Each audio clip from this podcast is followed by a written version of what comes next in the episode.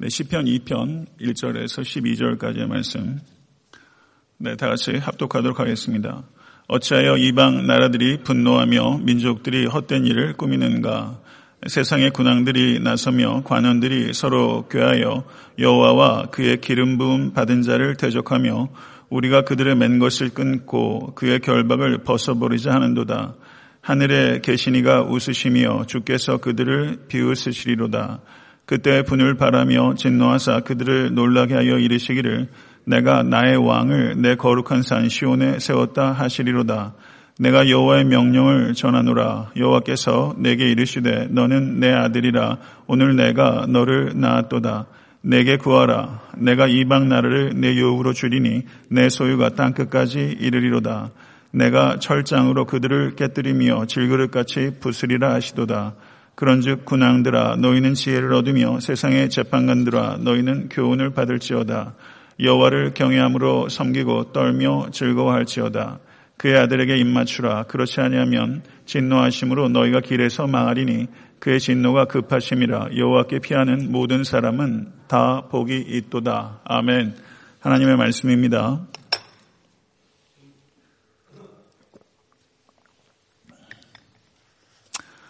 네, 시편 어, 말씀을 통해서 특별히 기도하시는 여러분과 제가 될 수 있게 되기를 간절히 바랍니다. 어, 기도의 언어로 어, 전환시키기에 가장 탁월한 그 말씀이 시편 말씀이라고 할 수 있고 또 서신서의 말씀이 기도로 전환되기에 매우 좋은 말씀입니다. 시편 2편은 시편 1편과 짝을 이루는 말씀이라고 제가 서론에도 말씀을 드렸습니다. 그래서 시편 1편과 2편은 시편 전체의 서문과 같은 말씀입니다. 시편 1편을 악이 초래하는 문제들에 대해서 개인이 어떻게 대처할 것인가에 대해서 다루고 있다면 시편 2편은 하나님을 대적하는 열국이 초래하는 문제에 대해서 신앙 공동체가 어떻게 대처할 것인가에 대한 말씀이라고 우리가 이해할 수 있습니다. 시편 2편은 네 부분으로 구성이 되어 있습니다. 우리가 성경을 이해할 때 구조적으로 이해하려고 가급적 노력하는 것은 매우 중요합니다. 저희가 중고등학교 때도 확실히 산문을 이해하는 것보다는 시를 이해하는 게 어렵습니다. 왜냐하면 여러 가지 상징과 은유가 많고 함축적인 언어이기 때문입니다. 시편 2편은 네 부분으로 구성되어 있는데 1절부터 3절까지는 이방 나라들과 민족들과 세상의 군왕들과 관원들이 여호와 하나님과 여호와 하나님께서 기름 부어 세우신 왕에 대해서 대적하고 있는 현실에 대해서 이야기를 하고 있습니다. 그리고 4절에서 6절을 보게 되면 이와 같은 반역에 대한 하나님의 말씀으로서 하늘의 왕이신 여호와 하나님의 진노와 비웃으심 그리고 성산에 하나님께서 왕을 세우신다라는 것을 선포하고 있습니다. 그리고 7절에서 9절을 보게 되면 여호와 하나님께서 세우신 왕 자신의 선포로서 그 왕의 정체성이 무엇이며 그 왕에게 주어진 특권과 역할이 무엇인지를 이야기하고 있습니다. 그리고 10절에서 12절은 세상의 군왕들과 권세자들에게 여호와 하나님을 경외하며 그에게 항복하라라는 경고와 약속의 말씀으로 이렇게 이어지고 있다. 이렇게 보면 맞게 되는 것입니다. 시편 2편의 장르를 보게 되면 이 장르는 제왕시입니다. 다른 말로 메시아 시라고 합니다. 그런데 시편 150편 중에서 이와 같은 제왕시, 메시아 시가 아, 여러 군데가 있습니다. 10편, 18편, 20편, 21편, 45편, 72편, 89편, 110편, 144편 등이 바로 제왕시입니다. 제가 10편 서론의 말씀을 드렸던 것처럼 이렇게 즐겁게 노래하는 그 노래와 가령 결혼식장에서 부르는 축가와 장례식장에서 부르는 조가 둘 다 노래라는 공통점이 있지만 그것은 전혀 다른 운율로 되어 있는 것입니다. 그래서 시편의 150편의 시들을 이해할 때도 각각 가지고 있는 시들이 탄식하는 노래가 있는가 하면 왕으로 즉위할 때 부르는 노래는 이거는 전혀 다른 그 느낌과 형식을 갖고 있다는 것이죠. 그래서 그 시들이라는 큰 장르는 동일하지만 그 개별적인 장르에 합당한 방식으로 그 시를 읽어야 그 시가 바르게 이해가 된다는 것이죠. 그러니까 문학적 장르를 염두에 두고서 어, 성경을 읽는다. 그리고 시라는 동일한 장르지만 그 내부 안에서도 세부적인 구별에 따라서 읽으려고 민감하게 독서한다. 이런 것들이 여러분과 저에게 좀 체질화가 되어야 됩니다. 그러면 제왕시, 메시아시라고 말할 수 있는 이 제왕시의 궁극적인 주제는 무엇인가? 이것은 저를 한번 따라하시기 바랍니다. 아, 그리스도의 통치. 아, 이 제왕시들은 그리스도의 통치, 다윗 왕의 다윗 왕과 다윗의 후손들의 통치를 기록하고 있고 궁극적으로 메시아 그리스도의 통치를 다루고 있는 것입니다. 아, 그렇기 때문에 이 제왕시들은 예수 그리스도의 통치를 내다보고 있고 그리고 예수 그리스도께서 약속대로 이 땅에 재림하실 것입니다. 믿으십니까? 예수께서 이 땅에 재림하실 때 하나님의 통치는 완성될 것입니다. 이 통치를 기대하는 것입니다. 이것이 제왕시가 궁극적으로 아, 내다보고 있는 현실입니다. 아, 그리고 시편 2편의 말씀은 다윗의 후손들이 즉위할 때 얼마 전에 트럼프 대통령 그 취임식 TV 보셨어요? 아, 뉴스나 저희 집엔 TV가 없습니다. 그래가지고 저는 잘 못 봤는데 인터넷 통해서 이렇게 조금 단막단막 이렇게 보긴 봤지만 즉위식은 예식입니다. 그러면 다윗의 후손들이 왕으로 즉위할 때 옛날에 조선 시대에도 왕에 오르게 되면 거창하지 않습니까? 아, 그 즉위식이 이루어질 때 이렇게 왕에게 기름 부음을 하고 그때 낭독되거나 노래되었을 시편이 바로 이 시편 2편의 말씀입니다. 이것은 왕의 inauguration, 그 즉위할 때 불러졌던 전통적인 노래 혹은 낭독의 시다 이렇게 볼 수 있다는 것입니다. 1절의 말씀을 보시기 바랍니다. 어찌하여 이방 나라들이 분노하며 민족들이 헛된 일을 꾸미는가? 이것은 질문입니다. 모름지기 질문은 대답을 기대하고 하는 질문이 있어요. 그것이 일반적인 질문입니다. 그런데 어떤 질문, 특별히 수사 의문문이라고 하는 질문은 대답을 기다리는 질문이 아닙니다. 대답을 원하는 것이 아니라 강조하기 위해서 평서문을 어, 질문의 형태로 바꾼 것이죠. 그렇기 때문에 어찌하여 이방 나라들이 분노하며 민족들이 헛된 일을 꾸미는가 하는 것은 이 이방 나라들이 하나님을 대적하고 헛된 일을 꾸미는 것이 얼마나 무지하고 얼마나 무감각한 것인가 하는 것을 강조하고 있다는 사실입니다. 그러면 그들이 대적하는 대상은 누구인가? 그것은 여호와 하나님과 여호와 하나님께서 기름 부은 자입니다. 기름 부었다라는 말을 많이 하는데 이건 어떤 뜻입니까? 이것은 지명하고 임명한다는 뜻입니다. 아, 그래서 이 기름을 성스러운 뿔에 담아서 하나님의 대리인이 주로 선지자가 왕에게 붓습니다. 이 기름 부음을 받는 대상들은 선지자, 제사장, 예언자 이렇게 세 부류의 사람들이 기름 부음을 받습니다. 그래서 인스톨이 되는 겁니다. 기름 부음 받은 자를 히브리어로 뭐라고 말하냐면 저를 한번 따라하시죠. 메시아. 그리스어로 저를 한번 따라하시기 바랍니다. 크리스토스. 그래서 그리스도라는 말이 크리스토스에서 나온 말이에요. 메시아, 아, 히브리 말로 메시아, 그리고 그리스어로 어, 크리스토스, 그러니까 기름 부음 받은 자라는 뜻입니다. 이와 같이 하나님과 크리스토스에 대한 이방 나라들, 세상 권세자들의 반응이 무엇인가? 아, 여기 보면 3절에 기록되어 있습니다. 우리가 그들의 맨 것을 끊고 그의 결박을 벗어버리자. 하나님의 통치에 대해서 세상 사람들은 어떻게 느끼냐면 음, 하나님께 매였다. 결박을 당했다. 이렇게 말하는 것입니다. 이것은 하나님의 통치를 오해하고 왜곡하는 것입니다. 사랑하는 성도 여러분, 하나님의 통치는 우리에게 속박을 가져다 주는 것이 아니라 우리에게 자유를 가져다 주는 것입니다. 믿으십니까? 세상에는 거짓 자유에 대한 자유에 대한 거짓말과 환상이 넘쳐납니다. 과거에도 그랬고 현재도 그랬습니다. 한국의 모 대통령 그 후보는 그런 말을 했더라고 자신의 공약은 민주주의다. 자신의 공약이 민주주의래요. 그러니까 지금 민주주의가 아니라는 거죠. 그러니까 자유에 대한 약속이에요. 과거에도 그랬고 현재에도 그렇습니다. 민주사회에서도 이 자유에 대한 약속을 해요. 그러면 자유가 사회학적으로도 정치학적으로도 여러 가지로 저희가 정의할 수 있겠지만 일반적으로 정치적 자유가 있습니다. 사상의 자유, 주거 이전의 자유, 언론 출판의 자유, 종교의 자유 요즘 한참 얘기하지 않습니까? 양심의 자유, 학문과 예술의 자유. 어, 한국에서 부산 영화제 하면서 에, 자유가 없다 이런 얘기들 한참 많이 했어요. 집회 결사의 자유 얘기합니다. 성의 자유, 옛날에 자유부인이라는 소설 나오면서 성의 자유에 대해서 얘기하기 시작했습니다. 제 친구 외할아버지가 쓴 책인데요.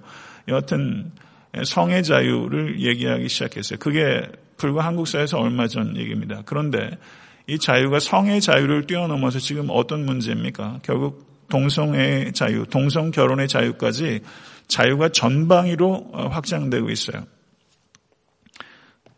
근데 진짜 우리가 자유롭게 살고 있습니까? 인류의 역사상 가장 자유를 구가하는 시대는 진짜 지금 이 시대라고 할 수 있어요. 가장 자유가 구가되고 있어요. 그런데 실제 현실은 우리가 진짜 자유롭습니까? 하나님을 떠난 자유는 방종에 불과한 것이고 하나님을 떠나는 것은 곧 죄의 종노릇입니다.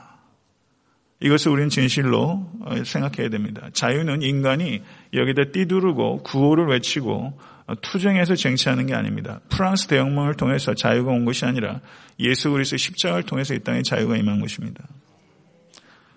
그래서 갈라디아서 5장 1절을 보게 되면 그리스도께서 우리를 자유롭게 하려고 자유를 주셨으니 그러므로 굳건하게 서서 다시는 종의 멍에를 매지 말라. 이것이 갈라디아서의 주제입니다. 갈라디아서의 주제는 5장 1절입니다. 자유를 주시는 이는 누굽니까?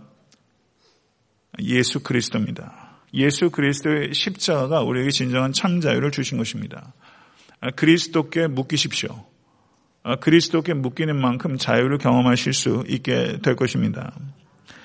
지상의 왕들의 반역과 오만함에 대해서 하나님께서 뭐라고 말씀하시냐면 하늘에 계신 이가 웃으시며 주께서 그들을 비웃으시리로다. 그때 분을 바라며 진노하사 그들을 놀라게 하여 이르시기를 내가 나의 왕을 내 거룩한 산 시온에 세웠다 하시리로다.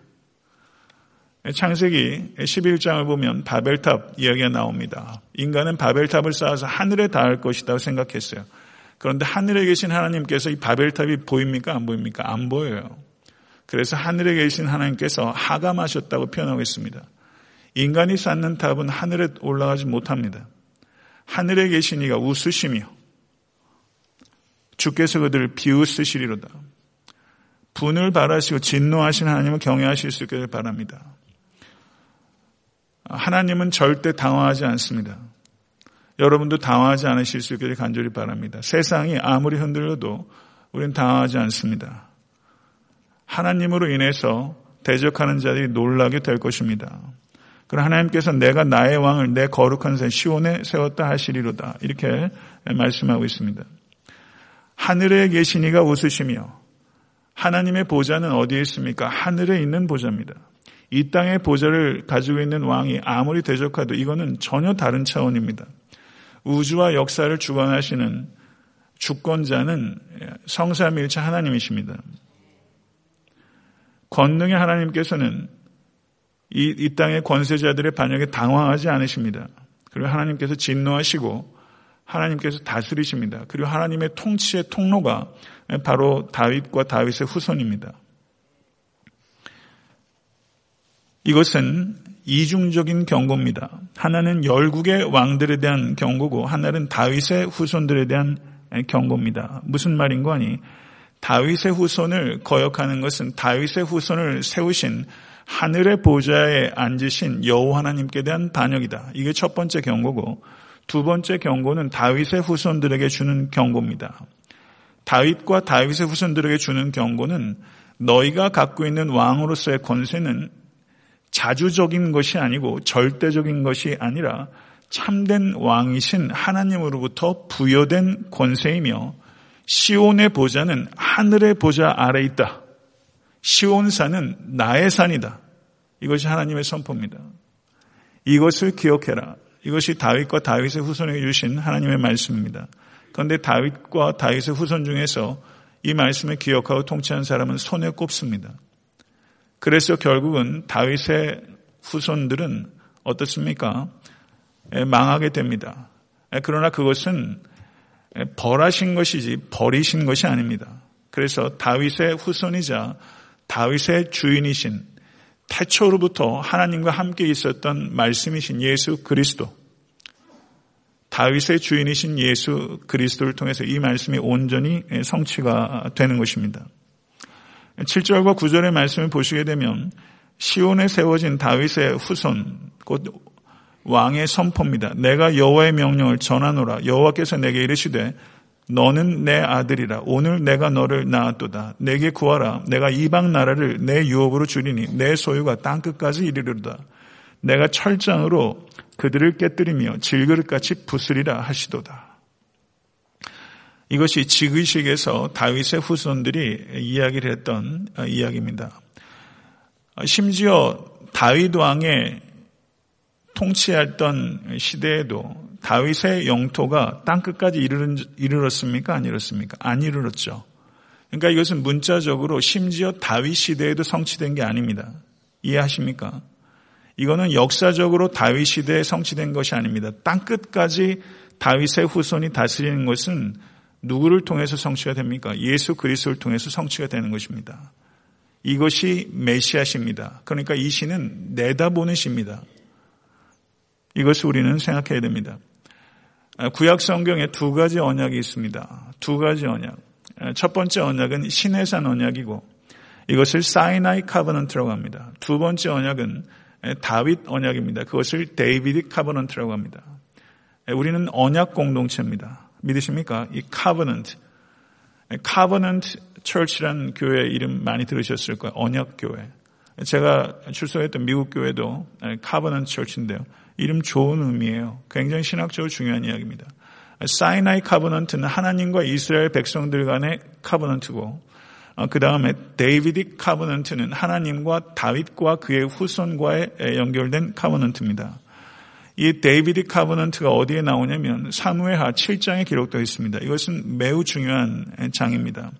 어, 시내산 언약이 중요했던 것처럼 David Covenant 사무엘 하 7장은 신학적으로 매우 중요한 장입니다. 그때 하나님께서 나단 선지자를 통해서 David과 언약을 맺으면서 뭐라고 말씀하시냐면 내가 너를 목장 곧 양을 따르는 데서 데려다가 내 백성 이스라엘의 주권자로 삼고 내가 가는 모든 곳에서 내가 너와 함께 있어 내 모든 원수를 내 앞에서 멸하였은즉 땅에서 위대한 자들의 이름같이 내 이름을 위대하게 만들어 주리라. 내 소환이 차서 내 조상들과 함께 누울 때 내가 내 몸에서 날 내 씨를 내 뒤에 세워 여기에서 내 씨는 누구겠습니까? 예수 그리스도입니다. 하나님께서 아브라함에게 너의 후손을 통해서 열방이 복을 받을 것이다 했을 때 그 후손 누굽니까? 예수 그리스도입니다. 창세기 3장 15장에서 어, 뱀의 후손의 머리를 깨뜨릴 여인의 후손 누굽니까? 예수 그리스도입니다. 그는 내 이름을 위하여 집을 건축할 것이요 나는 그의 나라 왕위를 영원히 경고하게 하리라.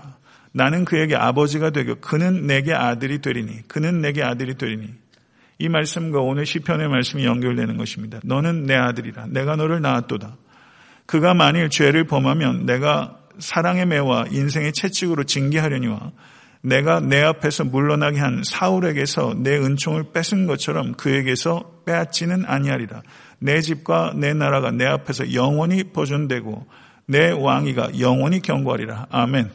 이 David Covenant는 conditional covenant가 아니라 unconditional covenant. 조건적 언약이 아니라 무조건적 언약입니다. 사울에게서는 뺏었지만 내가 너에게서는 빼앗지 아니하리라. 영원히 보존되리라. 하나님께서 이 다윗의 후손들 그곧 유다 왕조를 벌하셔서 바벨론에 의해서 유다 왕조가 망했지만 그것은 버리지 완전히 버리지 벌 퍼니시먼트였지 하나님께서 버리신 것이 아니고 이 예수 그리스도를 통해서 하나님께서 이 다윗에게 주셨던 이 언약이 성취된 것입니다. 하나님의 신실하신 하나님이십니다. 하나님께서 이 주신 이 언약은 폐기되지 않고 예수 그리스도를 통해서 성취가 되었는데 너는 내 아들이라. 오늘 시편의 이 말씀이 언제 들립니까? 예수 그리스도께서 세례를 받으실 때, 예수 그리스도께도 변화산에서 변화되실 때, 너는 내 아들이라. 하늘이 갈라지면서 스키마죠. 하늘이 갈라지면서 하늘에서 음성이 들렸는데 너는 내 아들이라.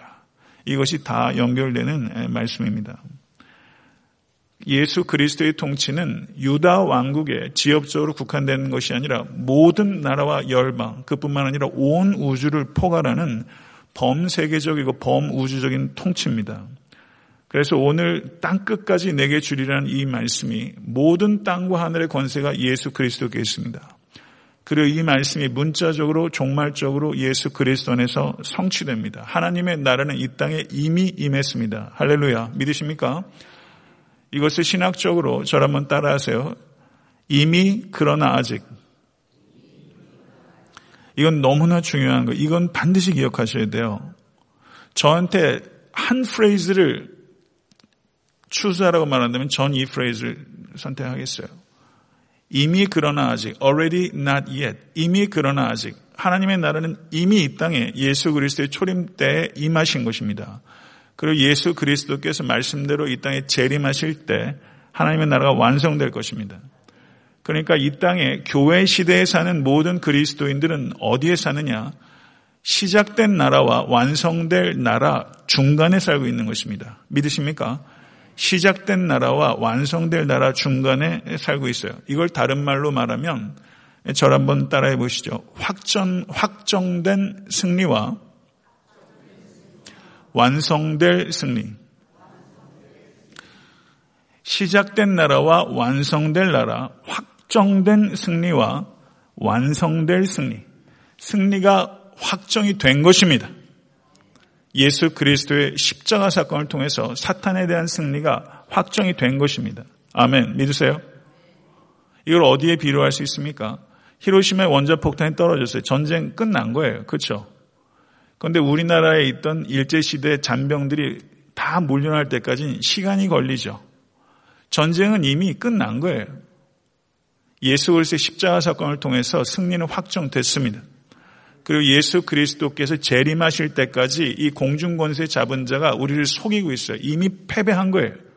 근데 우리를 속이고 있어요. 승리는 확정됐습니다. 승리를 누가 가져다 줬습니까? 예수 그리스도께서 가져다 주셨어요. 그럼 여러분과 저의 사명은 무엇입니까? 확정된 승리와 완성된 승리를 살아, 살아가면서 세상 사람들이 속고 있는 것에 대해서 알려주고 하나님의 나라와 통치를 확장시키는 것이 여러분과 저에게 주어진 일입니다. 이것을 믿을 때 우리는 경고할 수 있습니다. 이것을 믿을 때 우리는 소명자로 살아갈 수 있습니다. 원수마귀가 마지막까지 속입니다. 꼭 그런 거 있잖아요. 2차 세계대전 끝났어요. 그런데 어느 밀림에 일본 장교가 아직 전쟁이 끝난 줄 알고 정글에서 수십 년 동안 있다가 발견됐다는 얘기 혹시 그런 거 들으셨죠? 전쟁 끝난 거예요. 근데 자기는 안 끝난 줄 알아요. 속고 있어요. 전쟁 끝난 것입니다. 승리는 확정된 것입니다. 뱀의 머리는 깨졌습니다. 사랑하는 성도 이것을 진심으로 믿을 때 여러분도 저도 낙심하지 않을 수 있습니다. 끝난 거예요. 승리는 성취된 것입니다. 그리고 완성을 향해서 나아가고 있는 것입니다. 우리는 승리를 위해서 사는 존재가 아니라 승리를 선포하기 위해서 사는 존재예요. 이것이 개인의 삶 속에 적용되어야 됩니다. 여러분을 묻고 있는 것도 있고 저를 묻고 있는 것도 있어요. 우린 참 약해요. 제 몸 하나 간수하기도 쉽지 않고 제 감정 하나도 어떻게 참 어떻게 다쓰기 어려울 때가 목사인 저에게도 있어요. 아침과 저녁이 바뀔 때 많아요. 참 약해요. 그러나 우리가 승리를 선포하며 사는 존재라는 이 말씀을 우리가 깨닫고 그것을 내 감정과 의지에 적용시킬 때 시간이 다소 걸리더라도 우리는 극복하고 또 극복하게 되는 것입니다. 그런즉 군왕들아 너희는 지혜를 얻으며 세상의 재판관들아 너희는 교훈을 받을지어다. 여호와를 경외함으로 섬기고 떨며 즐거워할지어다. 그의 아들에게 입맞추라. 그렇지 않으면 진노하심으로 너희가 길에서 망하리니 그의 진노가 급하심이라. 여호와께 피하는 모든 사람은 다 복이 있도다. 주와 그리스도를 믿으라. 너와 집안이 구원을 얻으리라. 성령을 받으라. 하나님의 나라가 가까웠느니라. 회개하고 복음을 믿으라.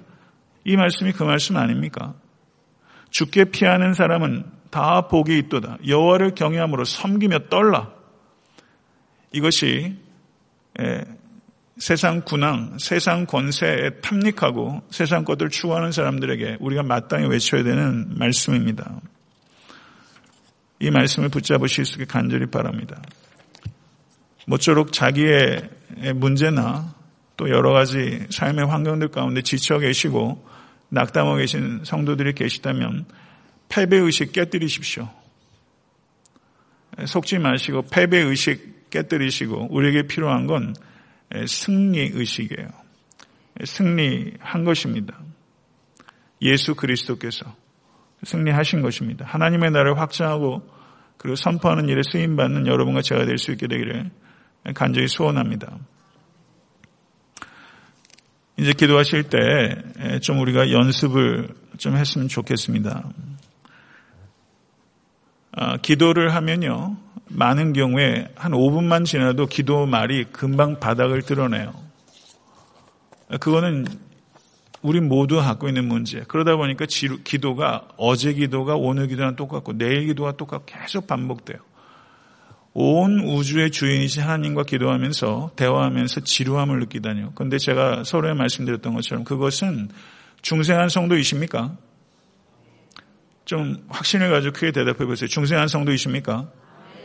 우린 중생한 사람입니다. 그런데도 불구하고 우리가 지지부진한 기도를 드리고 있다면 그것은 기도의 방법이 잘못된 것이고 그 방법이 개선되기 위해서 말씀을 붙잡아야 됩니다. 그러면 말씀을 어떻게 붙잡는가? 시편 말씀을 붙잡고 기도하십시오.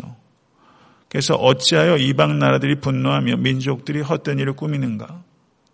세상의 군왕들이 나서며 관원들이 서로 꾀하며 여호와 그의 기름 부은 받은 자를 대적하며 우리가 그들의 맨 것을 끊고 그의 결박을 벗어버리자 하는도다. 이 말씀 오늘 시편 2편이 네 부분으로 나눠졌다고 말씀드렸으니까 한 부분 한 부분에 한 2분 30초 정도씩 2분 50 30초 정도씩 그 말씀을 붙잡고 한번 우리가 기도를 한번 해보십시다. 그러면 한 10분 정도 기도를 할 수가 있는 거죠. 일종의 엑서사이즈를 하는 거예요.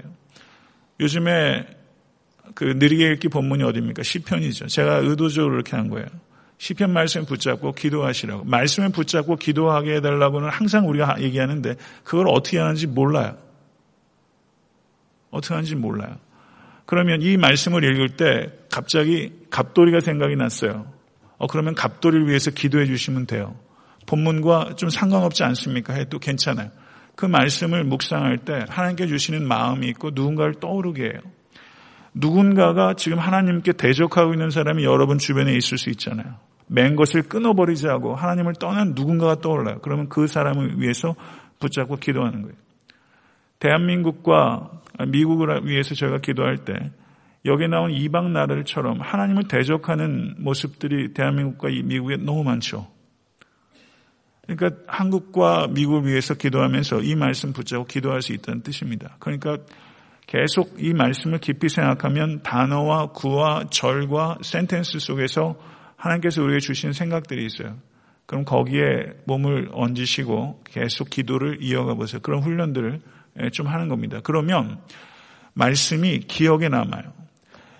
나이 들어가면 읽어도 그냥 일어서기만 하면 잊어버리고 설교 들을 땐 은혜 받았는데 문만 나가면 제목도 기억 안 나고 그렇게 되잖아요. 그런데 그 말씀을 붙잡고 기도하면 그 말씀이 기억에 남고 그 말씀이 해석이 돼요. 그러니까 말씀을 붙잡고 기도하는 걸 조금 연습을 해 보십시다. 그러면 2장 1절부터 3절 말씀 성경을 다시 한번 피시고 10분만 저랑 같이 엑서사이즈를 좀 하면서 우리 기도했으면 좋겠어요. 2장 1절부터 3절까지 그리고 그 4절부터 6절까지 7절부터 9절까지 10절부터 12절까지 이렇게 분류가 된다고 말씀드렸습니다. 1절부터 3절의 말씀 낭독하는 겁니다. 몸에 구멍이 아홉 가지래요. 그래서 이 낭독하면 내장이 울리고 내가 낭독한 게 내 귀에 들리고 하면서 유익이 있어요. 제가 요즘은 설교하는 본문을 그 성경 필사하는 거 이제 교회에 또 갖다 놓겠습니다만은 제가 설교하는 본문을 제가 씁니다. 요즘은요. 예전에 그냥 프린아웃 했는데 요즘은 제가 써요. 속도를 줄이고 찬찬히 들여보려고 쓰는 거예요. 그래서 낭독하는 거 쓰는 거 굉장히 유익이 있습니다. 그럼 1절부터 3절까지 같이 한번 읽고 이 본문 붙잡고 우리 같이 좀 통성으로 기도하고 그 다음으로 넘어가고 그렇게 하겠습니다. 다 같이 낭독하겠습니다.